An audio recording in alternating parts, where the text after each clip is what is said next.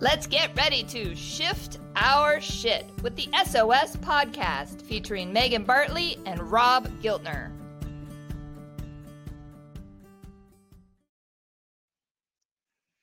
Hello, everybody. Good morning. Welcome back to another live episode of Shifting Our Shit. I'm Rob, and as always, joined by Megan. Megan, if today is an animal, what animal would it be? Mm, good question. I don't know. I'm thinking of something that hibernates, like a bear. It's kind of drizzly here today, so you know, Mm-hmm. cold and drizzly makes me want to hibernate. What about Yeah. for you? Yeah, that's a great. So let me think about that. Um, if there is an animal that kind of wants to hibernate but can't, that you know, that that would kind of be kind of what I'm feeling. Um, right. Well, any anyway, so um, yeah, we're, we're we're kind of excited to talk about this because we've had a few um, clients that we mentioned that have reached out about this Netflix show um, about a therapist that seems um, to be. Um, I don't know. It seems seems to be a great show. I, you know, I'll just kind of hang up and listen and let you say, "Well, yeah, what what are we talking about, and what do you think of what we're about to talk about?" Right. Well, I think, you know, the the show is Stutz and it's Jonah Hill interviewing his therapist and, you know, several clients had mentioned to me, "Oh, you got to watch it. Let's talk about it next time we I see you."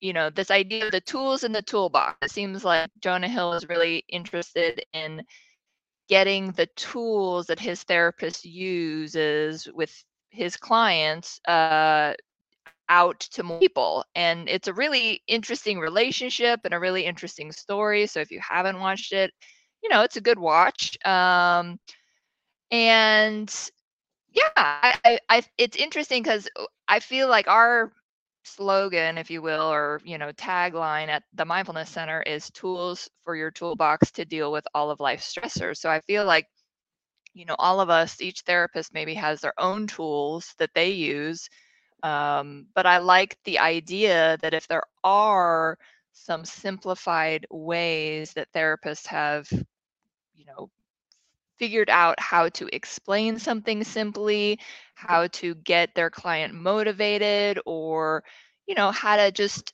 you know, get the change to happen a, a little bit more efficiently or quickly, I think that's a wonderful thing to to happen and there's there's a lot of different themes you know me i like themes themes in the in the show um, so i'm hoping that we can dive into that but i wonder what you thought of the show because you had already watched it when i reached out to you to say let's let's do this as a podcast Yeah, I will have a lot of thoughts. Um, and and the first is, is the most obvious. I think maybe just coming from a therapist um, is the relationship with with the client. So with with Jonah Hill, which is interesting, and there's some pros and, and cons that can come from it, and I think there's some benefits. Um, that's better put it, and some um, areas that we you know may want to look elsewhere. And what I mean by that is you know, I, any he, it's just his own model. I think it's kind of kind of like the X, you know, X model of therapy that Stutz Yes. does. And when if we're a purist in the model, uh, sometimes we can lose some sight that it might not be for everybody. And what what works for Jonah Hill, he he says something very specifically that you know I thought was great insight that I listen to my friends and they give me advice, but I pay a therapist to listen and they should be reversed. And kind of the help of you, I'm learning that that's not the case with everybody. And so in my sessions, in the very beginning, I often ask, you know, what would you like my role, the therapist role, to be? Is it to be you know someone that you can just share and vent and someone that creates a safe place and listen? Is it someone that would like tools? It would would it would it be something else? And it's interesting hearing everybody's response on kind of what they want.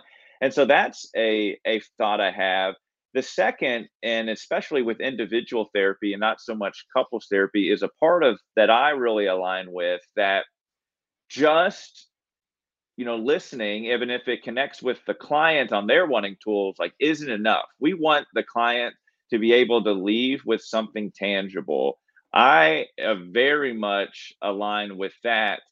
I, this I have a lot to say about this. Yeah. It's going to be long-winded, and, I, and so I'm just going to go. And so I'm sorry, but yeah, go I, for it. A pet peeve I have, and probably maybe it's a pet peeve someone may have by me, and this is where I can help with you of trying to kind of come in the middle. But when clients t- come into my office and they say, "Gosh, I didn't have a previous good experience with therapy because." Um, I would come to each session and the therapist would say, okay, what do you want to talk about today? And there's a time and a place for that. And it's much, you know, it's needed to process maybe what has happened if something major happens in between each session. But clients in this case didn't really feel like they were going anywhere. And that may not be it for everybody. Sometimes we do just want to go to our therapist and uh, we we feel like we may need to just share and process and um, externalize all what's going on internal because that's helpful. But for some clients, say, no, I, I already processed well. I need the tools. I need to be moving forward. And so um, I kind of uh, uh, align with that, and that's what makes me feel about kind of Stutz. Is he says, okay, well, if this is the type of client like Jonah Hill that wants to be moving forward, um, he's not paying me to just listen. He's paying me for movement. Then he's something tangible. Uh, so I'll, I'll kind of stop there because I can keep going, but those are just a, a couple main observations I have. What, what do you right. think? that? Well, well, uh, you know, I like that you you framed it in a sort of a pet peeve. Um, I like what Stutz said at one point about when he was under mentorship or supervision of other psychiatrists, and uh, he said, you know, how are we helping them get better? And I'm paraphrasing. And the, the psychiatrist says, oh, well, we're not really doing that. We're, we're just sort of keeping them in therapy long term, which I think is the antithesis of what we do at the Mindfulness Center. And my, you know, I, my idea of this is like, I want to help give clients tools for them to have, you know, going forward that they can use on any scenario or situation and so they don't have to be in therapy long term you know like some like that where they want to kind of have a check-in either once a month or once a year or every six months or weekly i mean there's no right or wrong way to do it and i think like you said you know each client's going to show up differently and we you know part of what we do in our intake paperwork is we are assessing for So so Megan's audio kind of went out, and so what what what I believe she what she's going to say is that we're uh, kind of assessing on what kind of change they want to see and how they'll be able to know. And so that's something measurable because without measurable, we can say, I want anxiety to get better, and that's this broad goal. And so, how do we know if we're really going to achieve that? How do we measure that? And that keeps us um, focusing on here's tools, here's trial and error um, I remember when I was in school, you know, Megan and I went the same institution, and uh, you know, they said, "Here's the treatment plan. You got to follow it, and then you got to get them out the door." Uh, and I had a client as an intern I was working with that wanted to stay and said no. Like you know, the the director of the program we were in said they achieved their goals. It's time to discharge them, and it was such a unique experience. But it looks like Megan, you're back. So yeah, um, sorry about that. You, let you finish what you were going to say we're perfectly imperfect today and every day, right? So Mhm. my internet is in and out, spotty today. Yeah, well, just, you know, the idea of our goal at the Mindfulness Center is not to keep clients in therapy long term. It's really to give them tools and to, you know, help them move forward. If people want to be in therapy long term and have somebody to talk about, we're happy to do that too but we want to be respectful of people's time and energy and money and you know our paperwork intake paperwork helps us understand and helps the client maybe formulate you know what am i coming in here for? What what do i want to get out of this? What will it look like when i'm done? So it's all very purposeful of you know for us to see how to best work with the client and then you know also how the client can best work with us too Mm-hmm. Yeah, yeah, very, very much so. And again, it's all um, adjusting to the client's needs. And so I really appreciate how you said if the client wants to be in long term and wants that type of relationship, there's nothing wrong. That's you you are very very in touch and you know with what you need and you are asking for that. So we very much appreciate it. Um, a- another piece I really appreciate with Stutz and actually a client. It was the uh, the, the day you texted me about it, uh, or the day after, because I saw this client on Thursday, and she gave me such a compliment. And I, I don't know if she intended it to be, but it was such a compliment because she said, Rob, I watched that Stutz documentary, and you need to watch it because um, his he would create. She didn't know I had seen it. I'm just letting her tell me. Uh, and she goes, Rob, he creates this um, these art and gives it to the clients, kind of like you do. And I mm. thought that was mm. so so because when I was a young younger therapist, I had didn't have confidence that I could articulate my uh, understandings or empathy, you know, very well, and I, I didn't want it to draw it out. So I would create visuals and either show it or give it to the client. And I still do that sometimes. I'm kind of doing it more now because Stutz kind of gives me this permission. I, you know, see sure. the benefit. But um, I really align with that. And I've also found what he describes it as well. It is a form of connection with the client. Now they have something that I've given them, I made. There's this connection there. And as soon as he said that, I'm like, oh my gosh, yeah, I can definitely see that from you know times in the past working with clients and so i really appreciate the you know the tools almost he gives being physical in an image and he cans it and that act of handing it to them and they holding on to it is um is is pretty cool and I align with that. Absolutely. I think visuals can be really helpful and you know I have my uh, share of visuals that I like to use. So um, yeah, just to simplify things for us, you know, we're trying to explain sometimes pretty complicated, you know, uh, things or, you know, that are emotionally complicated and we're trying to simplify it. So, you know, I think that's important. And, and what's interesting is, you know, because I have clients who, you know, years later will say, you know, or however long we say, uh, you know, I have you in my head. I have, you know, I think about the rainbow of options, or I think about the hands, and am I feeling like the critical parent or the hurt and lonely child, or, you know, things like that. That the therapist sort of sticks with you as sort of, you know, maybe this guide who's in your head in a positive way, right? Just as Stutz is in uh, Jonas Hill in a positive way, and you know, I think that relationship, yes, you know, that this was incredibly helpful for Jonah Hill, the relationship between them. I loved, you know, the the transparency that kind of transpired as we saw when they when Jonah Hill said, you know, well, we're gonna spoiler alert, spoiler alert here, you know, about the um, meeting in his office versus having a set, you know, for this movie and you know wearing the same clothes so that it looked consistent over years and, and all of that. I like that that information was given to the viewer so that they could see, you know, that there was this element of wanting to have a consistency or conciseness of the messaging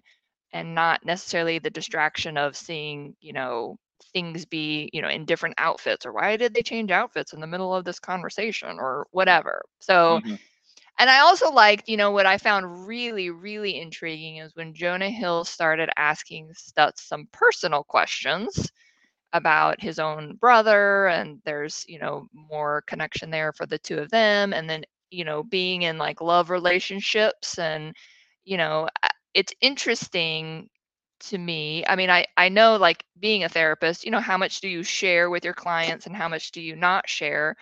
And the the the longer I've been a therapist, because I've been, you know, doing this now for 20 years, I'm more comfortable sharing personal things when I really feel like it's going to benefit the client, you know, and I've I've had moments where I said, "Oh yeah, when I go to my therapist, blah blah," and client will sort of like look at me like, "Wait, you have a therapist? You go to therapy? You know, you're not perfect, you know." And I think that was another sort of theme in the movie is assuming that the therapist has all the answers or the therapist has some great magical wonderful life you know outside of therapy and the reality is we're just humans and we have our own shit that we're trying to shift. And so of course you know i would i would hope that most therapists go to therapy or that they're you know continually learning and growing and processing in a way that's going to help them personally but also help them professionally. Because i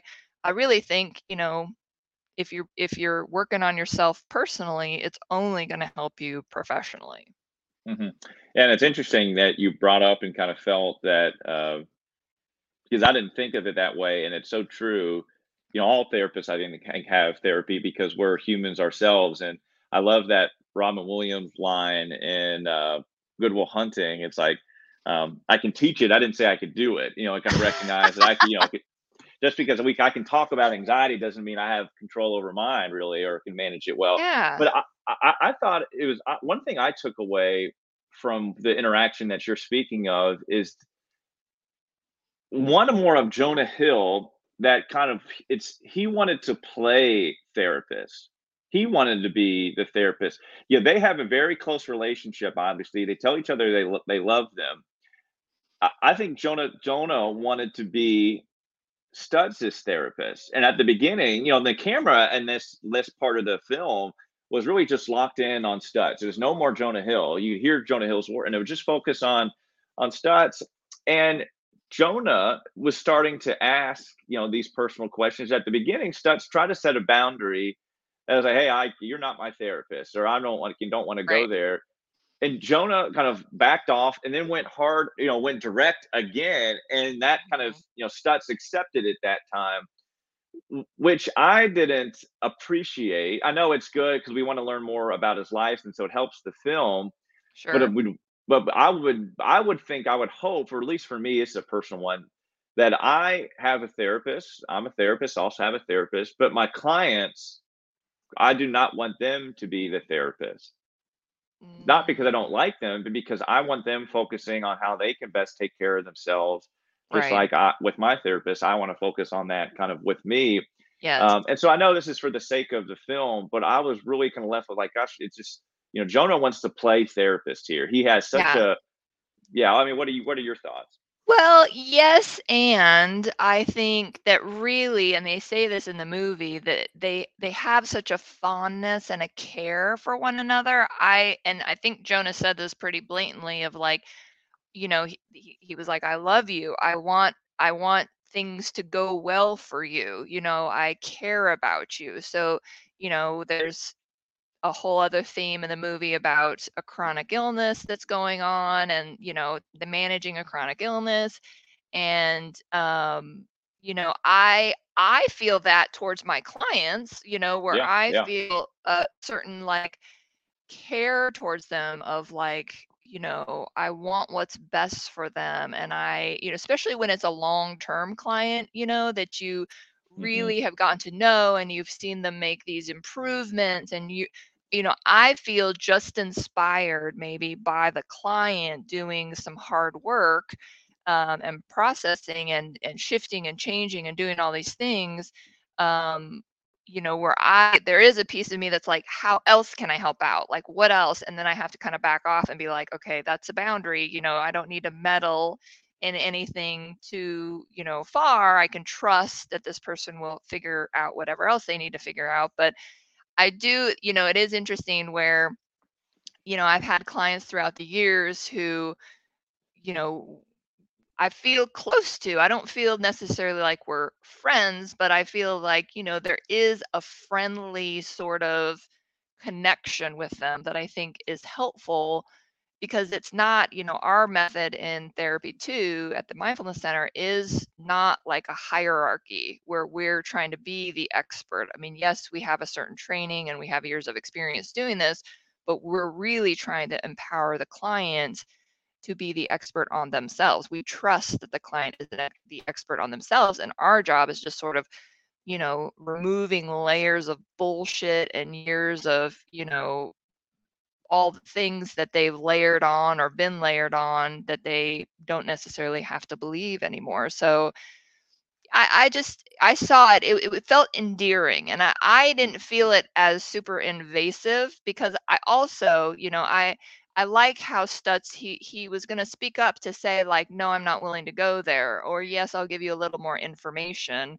And I really appreciate it's taken me a long time in my life to be that assertive with realizing that I don't have to answer every question people ask me, you know, and I can say it in a kind and respectful way. I don't have to get like hard and mean and like, you can't ask me that question, you know, like, or whatever the thing is. You just are like, yeah, I'm I'm not ready to go there, or that's not somewhere I want to go right now. You know, I Mhm. really respect people who are able to do that.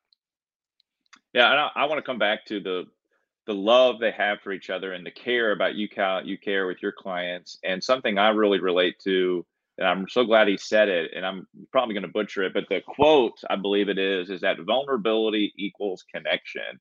Mhm. And so the clients come into our office very vulnerable, and so that allows us to connect, and that allows us to deeply care about the clients that we see, and that care is like a loving care. Uh, Mhm.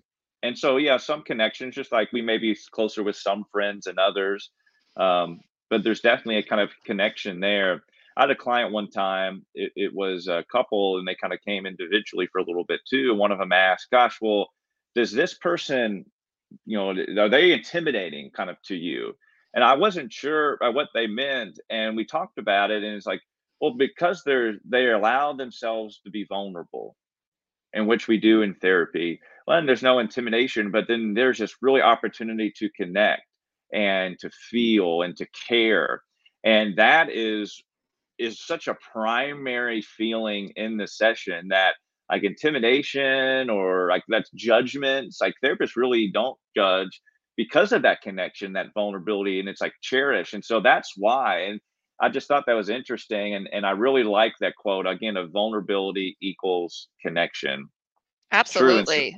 true in Yeah. so many things I think but I think it's hard to be vulnerable if you're not feeling emotionally safe with the person you're trying to connect to, right? So, you know, this is especially hard if you have like family members, you know, if if you have parents or siblings or grandparents that you're trying to connect with. We've t- been talking about this around the holidays is you want to be fully yourself and you want to be vulnerable and you want to lay it all out on the table is it safe to do that? How will that be received? It's sort of like knowing your audience. Is this is this a safe place to do that?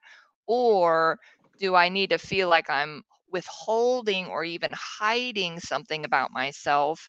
Or it's just you know another way to look at it is you know this is more of a private thing in this scenario where i don't feel comfortable sharing this piece of myself or this thing about myself because I don't feel like how it's going to be received is going to be helpful to me or helpful to the other person or whatever. So it's a really interesting and honestly, I mean, I have to say, you know, maybe not all therapy is that way. You know, maybe there are going to be therapists who it isn't safe to share. You do feel judged, or the person's trying to move you too fast to like feel better or whatever. And you're just kind of needing to be wherever you're at. So, um, and hopefully, you know, that's why a lot of times they say the the number one uh, the number of sessions that's most co- common for therapists is one session because people hmm come they check you out they see if this is going to be a good fit or not and then you know they either bail and go find someone else which i think is absolutely appropriate or they say okay you know this person will work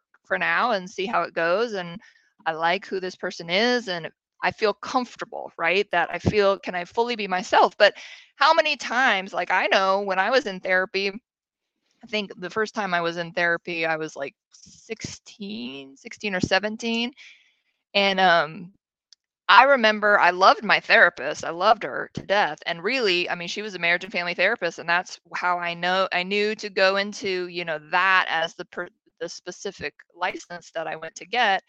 Um, but I know that there was things that I was withholding from her because I didn't want to talk about those things. I was there to talk about something very specific and I didn't want to talk about, you know, the other things, even though probably could have helped and it probably was all interconnected, but I was being protective. You know, I wasn't in a place where I could be fully, fully vulnerable.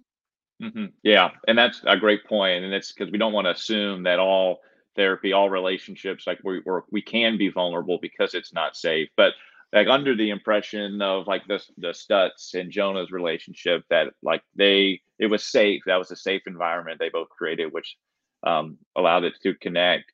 And so themes, you really appreciate the themes. What other themes do you really admire about uh, this this film? Yeah, well, I, you know, one of the, the topic that we were gonna we were looking at doing today before the Stutz stuff came up was the idea of discomfort and making friends with discomfort. And there were three things that they really honed in on, like three givens in life is pain, uncertainty, and constant work. And I thought that was really interesting, you know, and and so how do we make fr- friends with knowing that pain, uncertainty, and constant work are going to be a part of our life, you know, like for our whole life. And so, um, you know, the the idea of coping skills, if you will, the tools in your toolbox to be like, okay, when things, you know, whether it's emotional pain or physical pain, how do I deal with that? When things are uncertain, you know, I might get laid off from my job or I'm in a relationship and it looks like we might separate or divorce you know that uncertainty eats away at us um, and then just also the constant work whether it is an actual you know occupation or job or it's the parenting work or it's the work you put into a relationship or marriage you know i think um, i liked i like that distilling down to you know and i you know the thing keeps coming back while we're talking is that book the Subtle Art of Not Giving a Fuck, because that book really was such an awesome uh, synopsis of it's not about not giving a fuck at all. It's about choosing what you're going to give a fuck about, right? And so if we focus so heavily on this horrible, horrible situation, you know, uh, or it, it can kind of, you know, I can't I can't articulate this, but it's you know how we pay attention to what you want to pay attention to. That came the whole like what you feed grows kind of thing. Is there's always going to be we could call it suffering, right? Like there's always going to be pain, uncertainty, constant work. You know, how do we view that? Can we be in sometimes appreciative of that?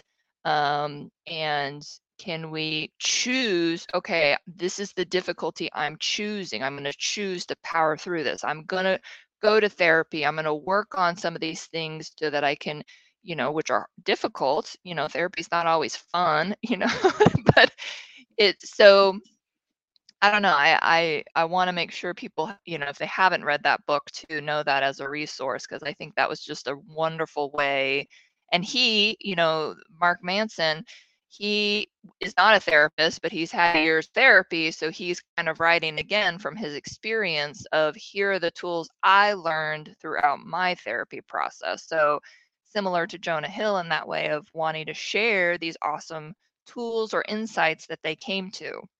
Mm-hmm.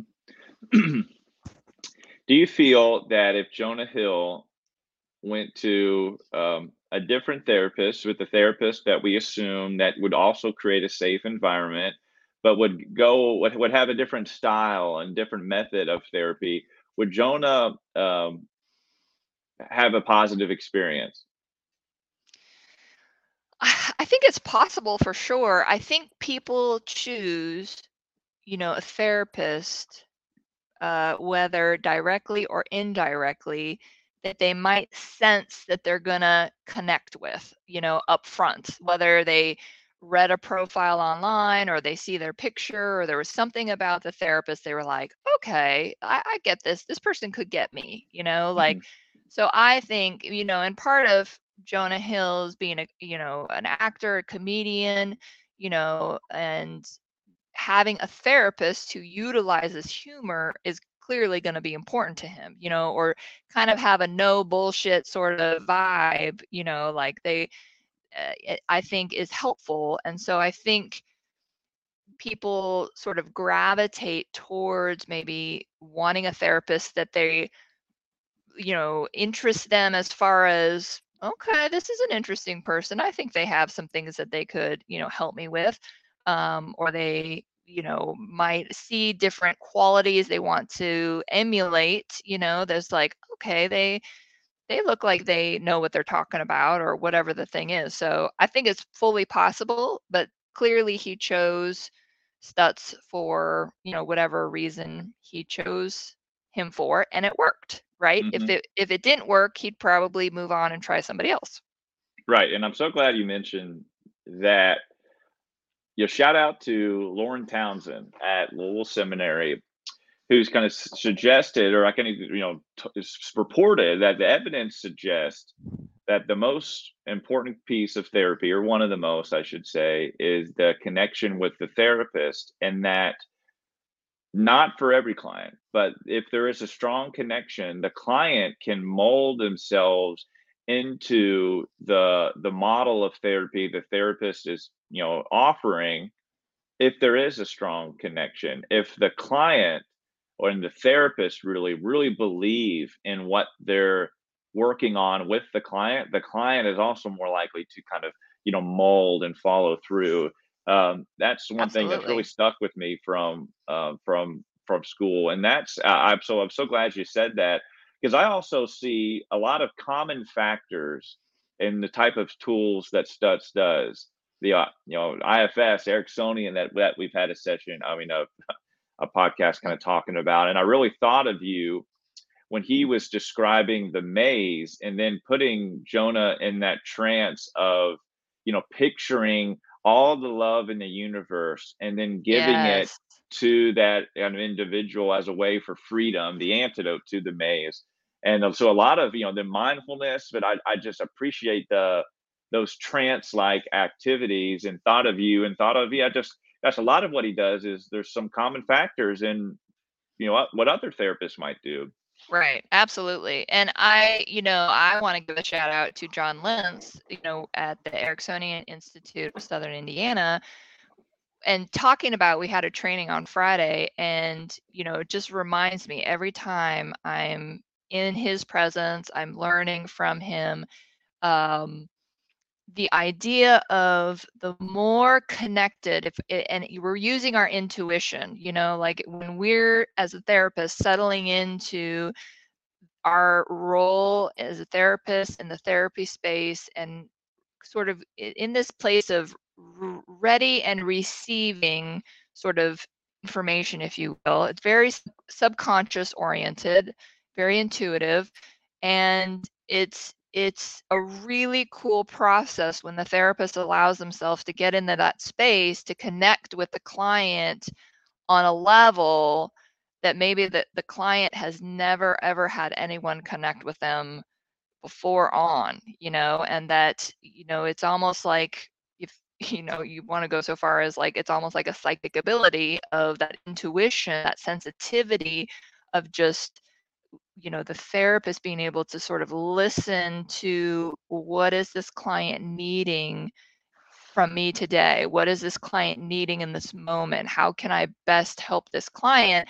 that you're sort of you know waiting to hear from you know whatever energy or vibes or whatever's happening in the session that you're just like you know and we we talked about this on friday of like and we practiced it even of like if you have sense, like I'll say, you know, I've got this sense that maybe XYZ, and I'll say, like, I don't know if I'm on to something or not, but you know, is that something that you it, that resonates with you? And usually the client's wide-eyed, like, oh my gosh, how did you know that? You know, it's rare that they're like, no, nope, not at all, you know, like, and so it's neat to be able to do that and to connect on such a deep level where the client can feel seen, right? Like feel heard and feel seen. And sometimes, you know, that's really such a big part of, you know, our 50 minute hours, if you will, of like, how can I just be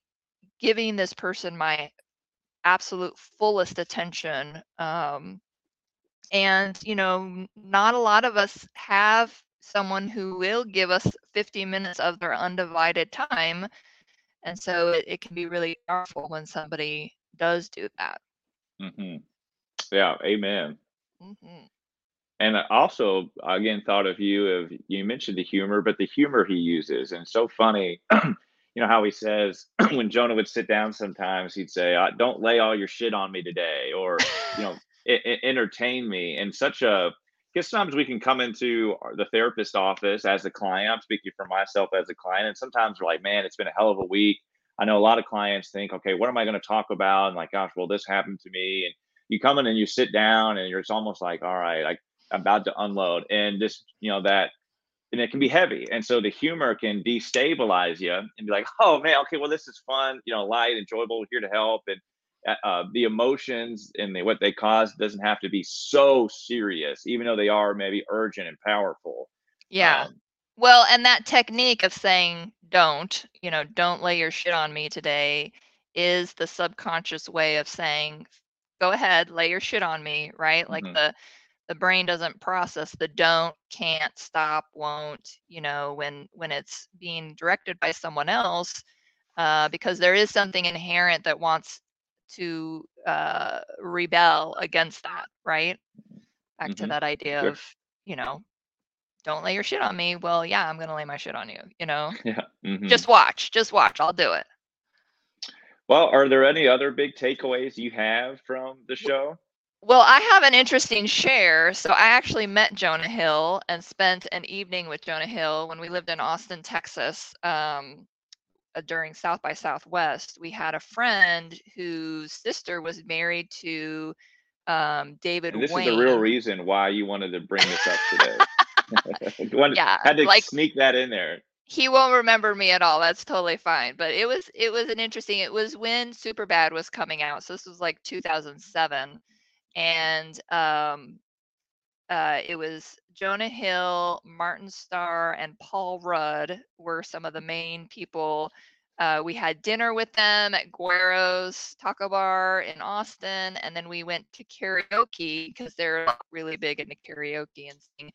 Um, Paul Rudd had a movie called The Ten coming out, which was about the Ten Commandments. Um, and uh, and at the end of the day, uh, it, this was like on a Sunday night during South by Southwest, and they all needed a ride home. Well, they were home; they were staying at the Four Seasons, and um, and so my, my husband and I at the time we were like, sure, we have you know a car big enough. We'll we'll give you a ride home. It was pouring down rain. It was like one o'clock in the morning on Sunday, Monday. You know, we had to work the next day, but they had you know movie premieres that they were going to, and so we're like, sure, we'll give you a ride um, you know, down to the hotel. And we get there and um and you know, pull up to the hotel and they're sitting in the car in the back seat and they're just like still and they're not getting out of the car and like Glenn and I are looking at each other like, what's going on? And I, I, I don't know. I think they were thinking maybe they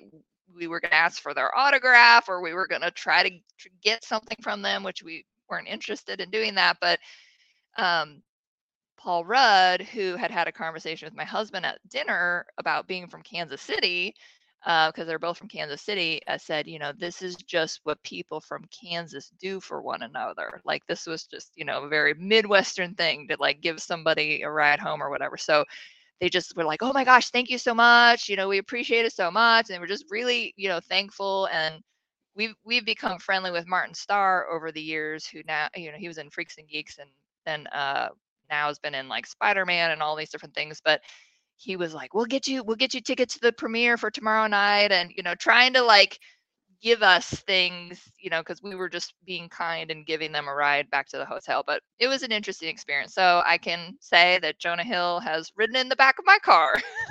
that's and that's a great story, and how much fun that must have been to yeah. eat tacos, go to karaoke, and then just yes. having them all in the car and um, that's a great story. Yeah, I mean, you know, and uh, for me, I was more interested in meeting uh, Paul Rudd because you know that was that would have been my celebrity crush. We talked about celebrity crushes at one point back when mm. Clueless was, uh, you know, coming out. I was like, oh, Paul Rudd, okay, he's he's a cute guy. So I was sitting next to Paul Rudd mm. at dinner, and our knees were touching. So I just want to say. Oh.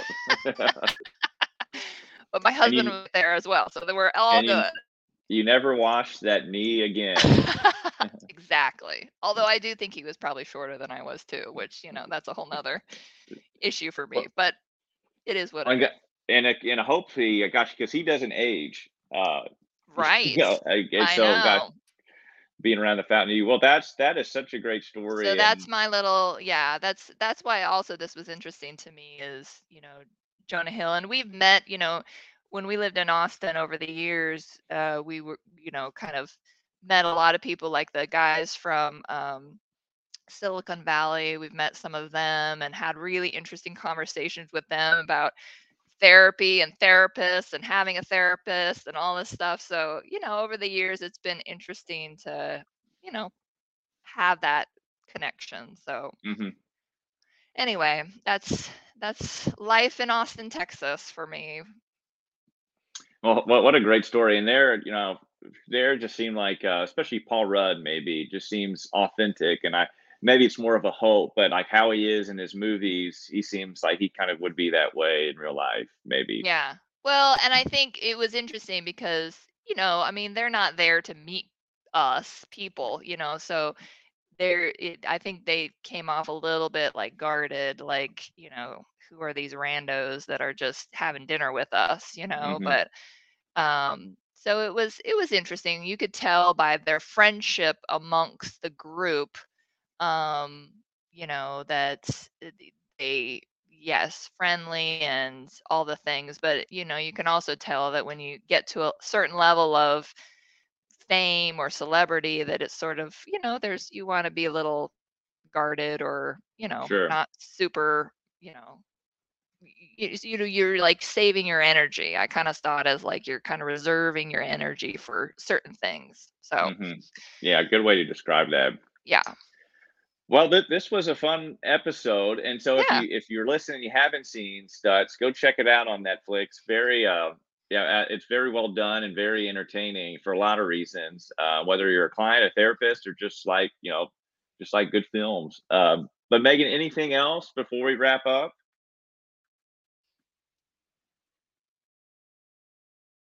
So I may we may have lost her, so that, I think that's a no. But so everybody, thank you so much for joining us, and we'll see you again next week.